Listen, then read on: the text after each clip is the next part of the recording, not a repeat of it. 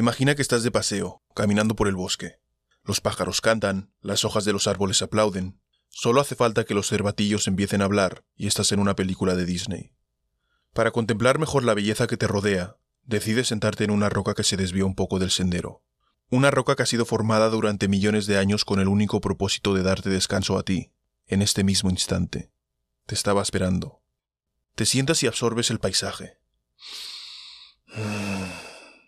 Hasta que descubres un pozo, ahí, camuflándose entre lo natural. A unos metros del pozo ves algo moverse. Hmm, ¿será posible? ¿Qué? Sí, es un niño. Solo. No tendrá más de cuatro años. Miras frenéticamente a tu alrededor, buscando algún adulto que le acompañe, y ves al fondo del sendero, lejos, la que podría ser su madre, llamando al pequeñín. Te levantas de golpe y empiezas a gritar. ¡Eh! zarandeando los brazos al aire. ¡Ey, señorita! ¡Acá! La mujer, en lugar de verte u oírte, empieza a correr en dirección contraria, y le consume el horizonte. Desaparece. ¿Señorita? Diriges la atención nuevamente al crío. Al principio no lo ves y te consume el pánico, pero luego lo encuentras. ¡Escalando el pozo! ¡No! Ahora, ¿qué haces?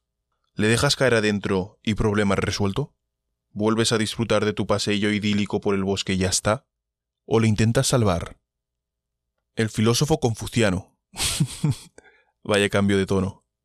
El filósofo llamado Mengsa, mis amigos chinos deberán perdonarme por la pronunciación, propuso esta situación hipotética para demostrar que la naturaleza humana es fundamentalmente buena.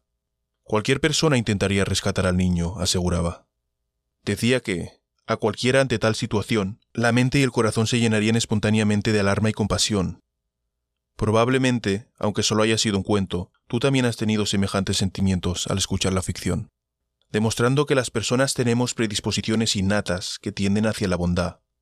Metafóricamente, a estos potenciales honrados los llama brotes de virtud. A estos brotes solo hace falta cultivarlos, tender a nuestra naturaleza, para que crezcan y florezcan, dando fruto. Chungza discrepaba. Chungza era otro filósofo chino, antes de que China fuese China, que nació durante los últimos años de la vida de Mengza, en el año 310 a.C. Claro que discrepaba. ¿Has visto el mundo allá afuera? Chungza había evaluado seriamente la naturaleza humana, y concluyó que los hombres nacemos con el afán egoísta hacia el lucro, con impulsos excesivos hacia los placeres sensuales, y con la sospecha hacia el prójimo. Si realmente diéramos rienda suelta a nuestra naturaleza, aseguraba, nos encontraríamos en un constante conflicto destructivo el uno con el otro. Lo único que nos salva de esta suerte tan fea es nuestra inteligencia. Si nos paramos a pensar, nuestras tendencias naturales hacia el caos solo llevan a la destrucción. Debemos dominar nuestras pasiones en beneficio de la naturaleza y la armonía, y de la vida misma. Y esta dominación no es tarea fácil. Para Chungza, la naturaleza humana no es como un brote que si riegas florece, sino es más como el barro, es tosco, bruto, difícil de manejar.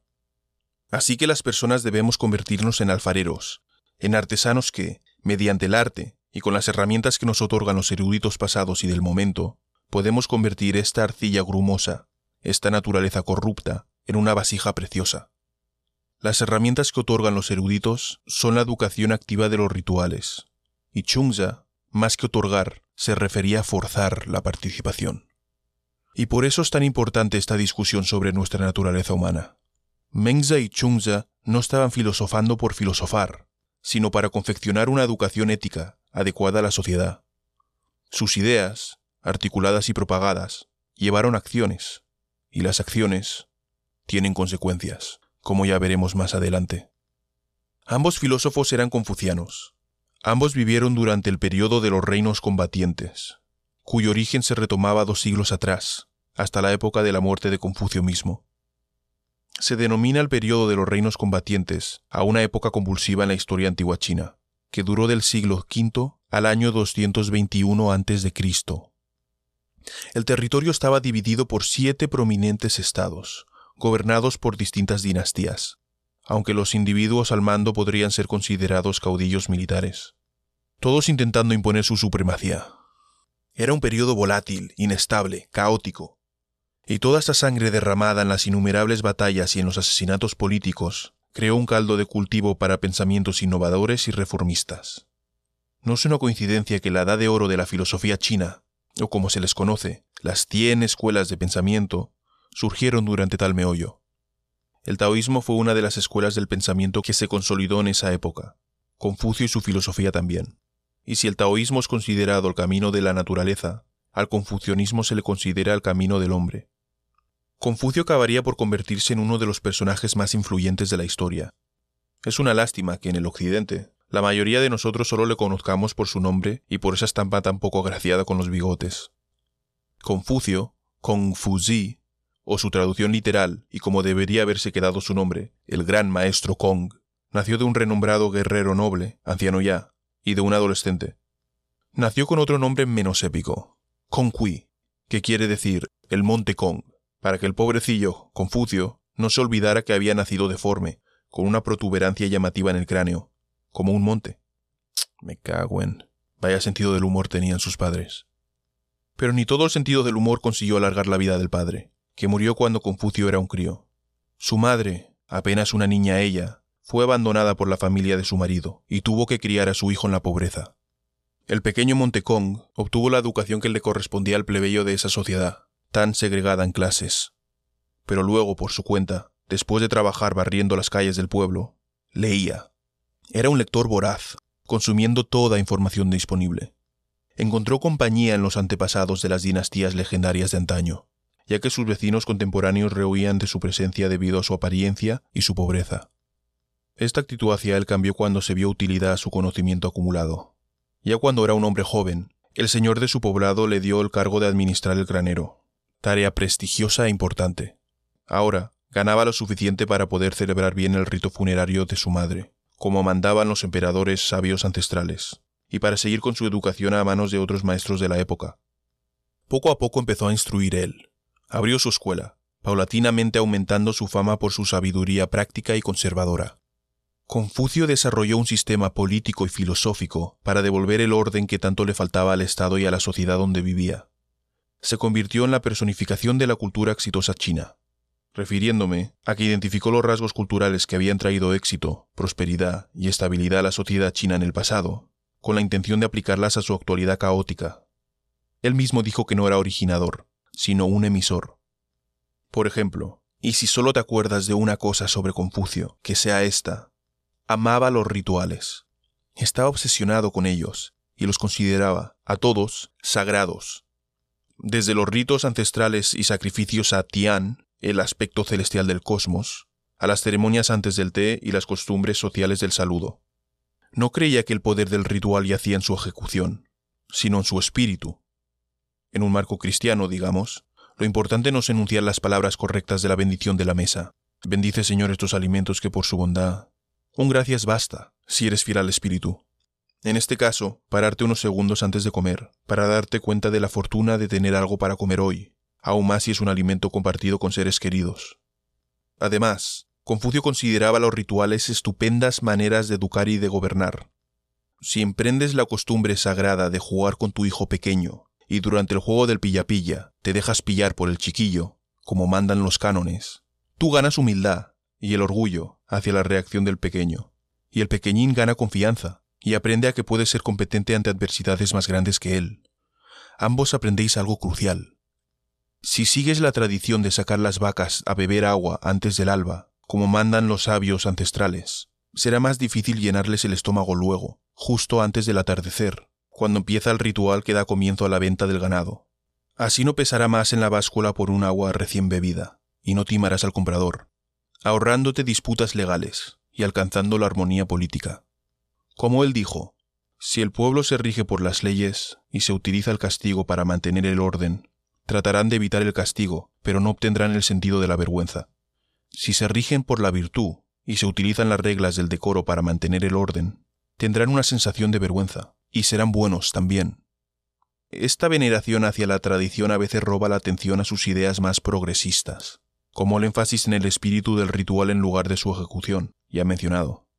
También, aunque Confucio abogaba por una jerarquía estricta en una sociedad que ya tenía los estratos socioeconómicos muy definidos, creía que, mediante la educación, la competencia y la virtud, uno podía saltar estas fronteras jerárquicas. Por eso educó tanto a hijos de nobles como de granjeros. y le restó importancia a las grandes preguntas metafísicas de Tian, favoreciendo la relación práctica que uno tiene con dicho aspecto divino. El Tianmin, o el mandato del cielo, era una antigua creencia china que justificaba la soberanía del emperador, similar a la doctrina europea del derecho divino de los reyes. Para entendernos, el que manda, manda por voluntad explícita de Dios. Así que, si te cuestionas la autoridad del emperador, estás atentando contra la gracia divina, amigo. ¿Cómo osas ser tan arrogante? En la época bélica de Confucio todavía estaba vigente tal regla. Se creía que el Tianming jugaba al ajedrez mediante reglas que los simples humanos no podemos entender, y que la naturaleza y los emperadores y los súbditos solo eran fichas en el tablero. Si un gobernante no era del agrado de Tian, una catástrofe natural desencadenaría una serie de eventos que acabarían con los hijos de los campesinos jugando al fútbol con su cabeza en la plaza del pueblo, o una epidemia debilitaría su ejército antes de una batalla crucial, o un último hueso de pollo se quedaría atascado en su garganta. Confucio tenía una solución frente a esta mala leche del cosmos que el caudillo en el poder gobernara mediante el ejemplo, ganándose el favor del cielo, que actuara como quisiese que sus súbditos actuaran, del mismo modo en que instruía a los padres educar a sus hijos. El emperador debía honrar los ritos y servir a sus vasallos con cariño, que actuara como si el mismísimo destino del universo estuviese a la merced de cada acción que realizara, pues, según el mandato del cielo, así era. Estas teorías, Confucio tuvo la oportunidad de ponerlas en práctica a sus 50 años de edad, cuando el jefe del estado donde nació le dio el cargo de ministro de la Justicia. La historia cuenta que Confucio organizó meticulosamente la sociedad, y bajo su mandato, el estado empezó a estabilizarse en medio de un mundo incierto. Los estados vecinos obviamente temían este éxito, así que al emperador de la zona reformada por Confucio le regalaron 120 caballos de primera clase y 80 bailarinas hermosas. La táctica funcionó. El emperador se desatendió de sus deberes, distraído entre tanta orgía y espectáculo. Confucio imploró al jefe que se tomara una ducha y que atendiera los rituales, por favor. No debía tentar al Tianmin. Insistió, ¿cómo pretendes gobernar a otros si no te puedes gobernar a ti mismo? Uy, eso no gustó. Así que Confucio fue desterrado, y acompañado por un pequeño grupo de sus discípulos, se pasó los próximos catorce años viajando por la antigua China, esquivando flechas y prisiones, intentando persuadir a otros emperadores que adoptaran su sistema ético. Fracasó. Y fue invitado de vuelta al pueblo donde nació, solo para morir años después, frustrado, con sus ideas rechazadas por una sociedad convulsa que tanto las necesitaba. Pero no todos los miembros de la sociedad rechazaron sus ideas. Los discípulos previamente mencionados mantenieron y desarrollaron sus enseñanzas para la prosperidad, esperando a una sociedad que estuviese lista para comprender su sabiduría. Y esperar, esperaron. Durante este intervalo vivieron Mengza y luego Chungza, y su disputa sobre la naturaleza humana que cambiaría el paisaje político de China para siempre. Mengza, más fidedigno a las ideas originales de Confucio, presentó este cuento inicial del episodio, del crío y el pozo, para ilustrar la cita del gran maestro. La naturaleza es buena y la maldad es esencialmente antinatural. Pero como Confucio, él también murió sin renombre, incapaz de aplicar su doctrina ética para cultivar nuestra naturaleza humana. Tuvo que venir Chunza y su pragmatismo para salvar indirectamente al confucianismo, primero alterándolo. Este es el erudito del principio de este episodio que comparó nuestra naturaleza humana con el barro. Somos malos de nacimiento, y solo forzando una bondad artificial mediante rituales estrictos y leyes severas podemos salvarnos de nosotros mismos. Es más, llevamos siglos en guerra, Así que este Tian, que se decida de una puñetera vez quién debe gobernar, o decidiremos nosotros. Sí, los rituales son necesarios para la educación y la cohesión social, y está muy bien esto del abrazar árboles y cantar kumbaya, pero lo que una sociedad realmente necesita es alimento, industria y ahorro, y sables afilados. Chung averiguó que la clave de la estabilidad estaba en la siguiente cita de Confucio. No son las malas hierbas las que ahogan la buena semilla, sino la negligencia del campesino. De repente, el mandato del cielo obtuvo una explicación terrenal. No es que un poder sobrenatural esté jugando ajedrez 3D, inundando los campos de arroz cuando se enoja un emperador, así desatando una revuelta que debilita su legitimidad, sino que estos procesos naturales son constantes, pero si el emperador cuida las infraestructuras, ahorran tiempos de bonanza y salvaguarda ante el peor de los casos dividiendo estratégicamente los campos de cultivo, no hay nada bajo el cielo que Tian pueda hacer para socavar la autoridad del emperador. No es de extrañar que esta filosofía fue mucho más atractiva que la de cultivar la virtud innata y de gobernar mediante el ejemplo. Estamos hablando de que reinaban caudillos militares bastante bárbaros, al fin y al cabo. Un discípulo de Chunza que ya ni se consideraba confuciano puso este pensamiento de su maestro en un ciclo de esteroides. Dispensó por completo del ritual y tiró la tradición estéril por la ventana. Y afiló más sables, por supuesto. Y nadie más que la dinastía Qin, eran forofos del proyecto, y con razón. En una década, culminando en el año 221 a.C., los Qin pasaron por encima de todos los demás estados, así concluyendo el periodo de los reinos combatientes, conquistando y unificando todos los territorios, y todas las murallas también, creando una grande. Sí, de hecho, spoiler, la palabra China proviene de los Qin. Sus victorias me recuerdan que, una vez más, Mientras que la filosofía se escribe con tinta, la historia se empapa con sangre. Mucha sangre. Los Qin, alentados por esta filosofía de puños de hierro, dieron paso a la era imperial china. La brutalidad de este imperio parecía confirmar lo que Chunza decía sobre nuestra naturaleza embrutecida, al fin de cuentas. Es extraño, ¿no? Cómo estas profecías siempre se autorrealizan. Pero como una llama que arde intensamente, la vida de esta dinastía fue breve, quince años para ser exactos. El Tianmin también les esperaba a los Qin, creyeran estar por encima de ella o no. Después de una revolución, sus sucesores quisieron alejarse cuanto más podían de lezos de los Qin. Se llamaban los Han, y en la búsqueda de curarse de su trastorno por estrés postraumático de la tiranía anterior, adoptaron la filosofía que consideraron diametralmente opuesta a la de Chunza, que tanto había envalentado a los Qin. Encontraron la filosofía positiva de Mengza, y ya que estamos, decidieron, ¿por qué no ir al origen? Desde entonces, el confucianismo se convirtió en canon de un imperio que, si los chinos unificaron a China geográficamente, los Han lo hicieron culturalmente.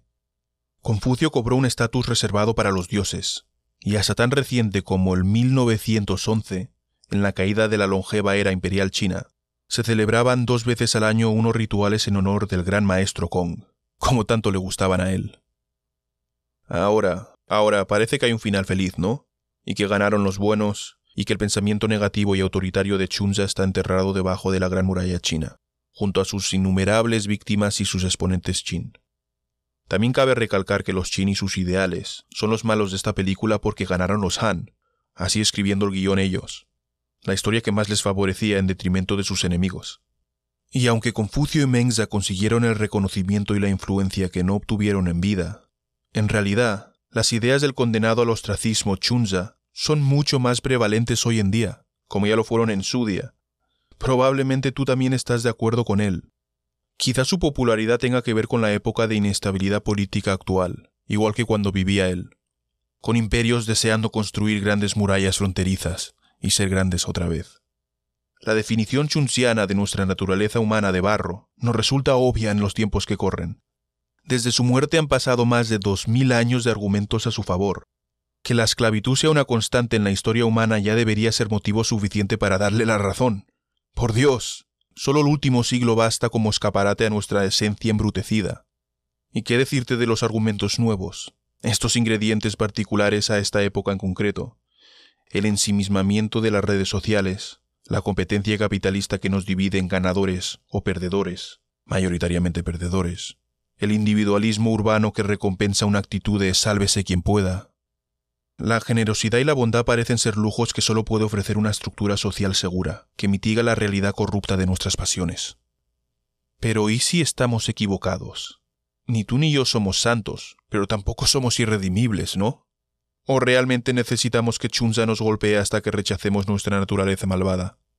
¿Y si Mengza tenía razón, a fin de cuentas? ¿Y si en el fondo las personas somos decentes? Uf, si ese es el caso, solo tengo preguntas. Preguntas que Jean-Jacques Rousseau intentó responder. Rousseau fue un filósofo que murió una década antes de la Revolución Francesa, una insurrección inspirada en gran parte por sus ideas, o al menos eso juraría Robespierre al son de la guillotina cayendo. Pero, contrario a la violencia asociada a su nombre, Rousseau aseguraba que el ser humano es inherentemente pacífico. La culpable de toda esta crueldad, según él, es la sociedad civil, En una sociedad hipotética antes de la maldita sociedad civil, naces con libre albedrío y por ende con capacidad moral.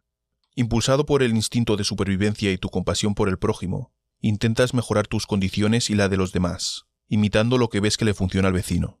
A esta facultad de aprendizaje, Rousseau la llama perfectibilidad. El pecado original ocurre cuando, en convivencia con otros humanos libres, el fundador de la sociedad civil decide vallar una parcela de tierra y declararla suya, y encontrarse a gente lo suficientemente estúpida para creerle. ¿Cuántos crímenes, guerras, asesinatos, cuántas miserias y horrores habría evitado al género humano? escribe Rousseau, aquel que hubiese gritado a sus semejantes, arrancando las estacas de la cerca. Guardaos de escuchar a este impostor. Estáis perdidos si olvidáis que los frutos son de todos y la tierra de nadie. Adentrado en la sociedad, ahora, tu perfectibilidad de antes da otra vuelta de tuerca. Desde este momento, no solo aprendes de tus compatriotas, sino que simultáneamente te empiezas a comparar con ellos. Y de repente, tu identidad ya no está en ti y en tu relación con la naturaleza, sino en el juicio ajeno, disminuyéndote la libertad y la compasión por el prójimo. Y hay un problema añadido, que el daño es irreparable. Puedes intentar volver a un estado de naturaleza, vender todas tus posesiones y correr desnudo rumbo al bosque, pero tu amor propio siempre quedará ligado a la sociedad. El atentado contra tu libertad es omnipresente. Madre mía, Rousseau, haces trampa. Dices que no somos malos por naturaleza, vale, pero básicamente sigues diciendo que somos crueles por defecto, indirectamente por la sociedad, pero si es una condición fija, ¿qué más da? Bueno, siendo justos, Rousseau sí propuso una alternativa frente a un Estado que infringe contra nuestra libertad y que nos vuelve malvados. Retornar cuanto más se pueda a ese estado de naturaleza idílico. Y, como no se puede recuperar nuestra libertad individual por completo, aspirar a una libertad colectiva, que es hasta preferible.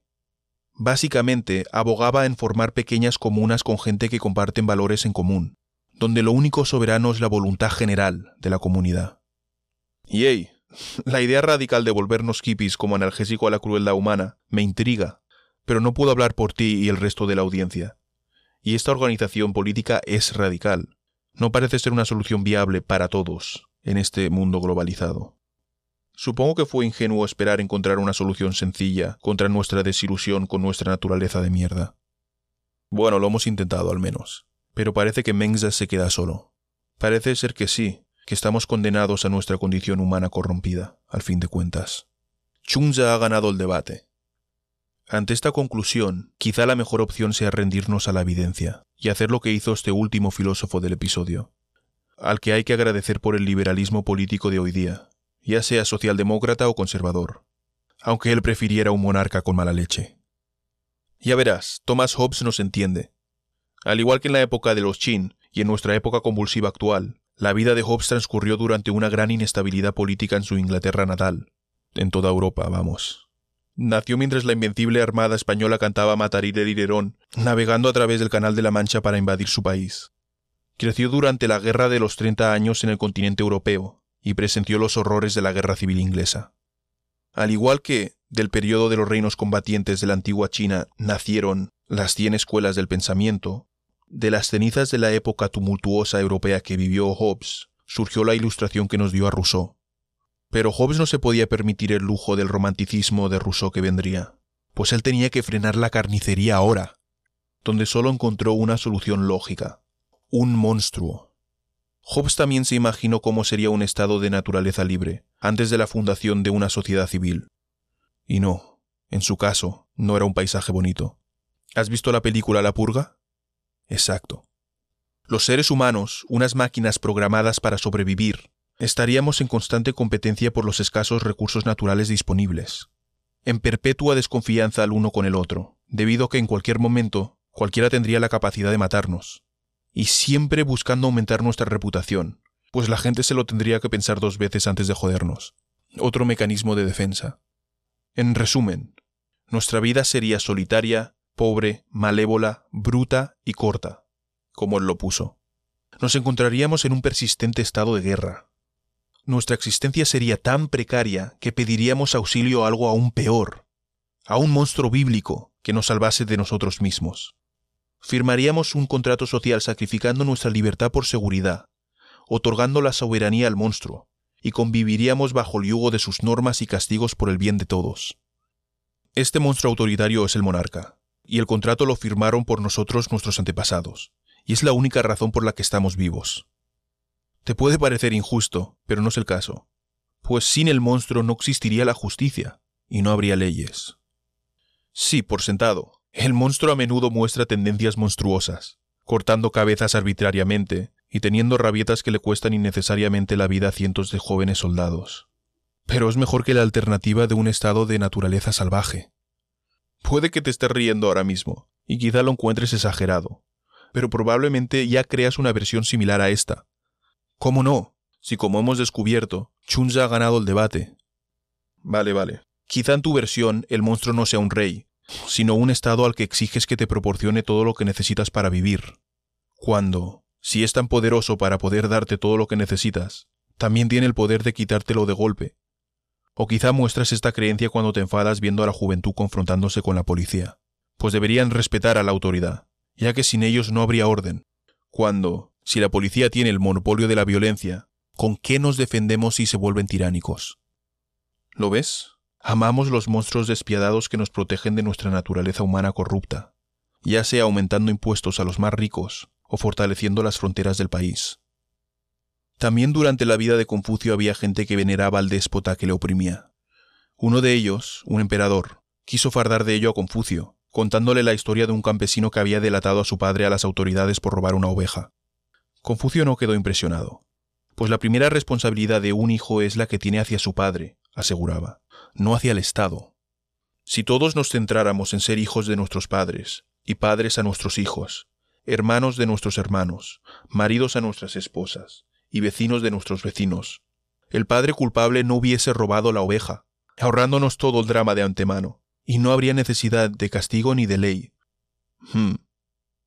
Casi como un estado de naturaleza libre de Rousseau. No, no puede ser posible. He visto demasiada miseria para acabar decantándome por la doctrina ética confuciana de Mengza o el romanticismo de Rousseau. Pero también te diré que ha sido precisamente en las peores situaciones donde he visto los actos más virtuosos. Así que no pondré todas mis fichas en el campo de Chunza y Hobbes, de momento. En este episodio hemos visto cómo grandes épocas de conflicto inspiran grandes filosofías, como el Tianming de la antigüedad china, esa creencia del mandato del cielo, donde la fuerza divina del cosmos orquestaba los cambios del poder político precedidos de grandes catástrofes naturales. Cierto que Chunza le dio una explicación terrenal a esta creencia. Las catástrofes naturales arrojaban luz sobre la incompetencia del que manda, y sobre las deficiencias de las instituciones que le otorgan su autoridad, así que exigimos algo mejor. Creo que tiene razón. Pero, ¿y si hay algo más?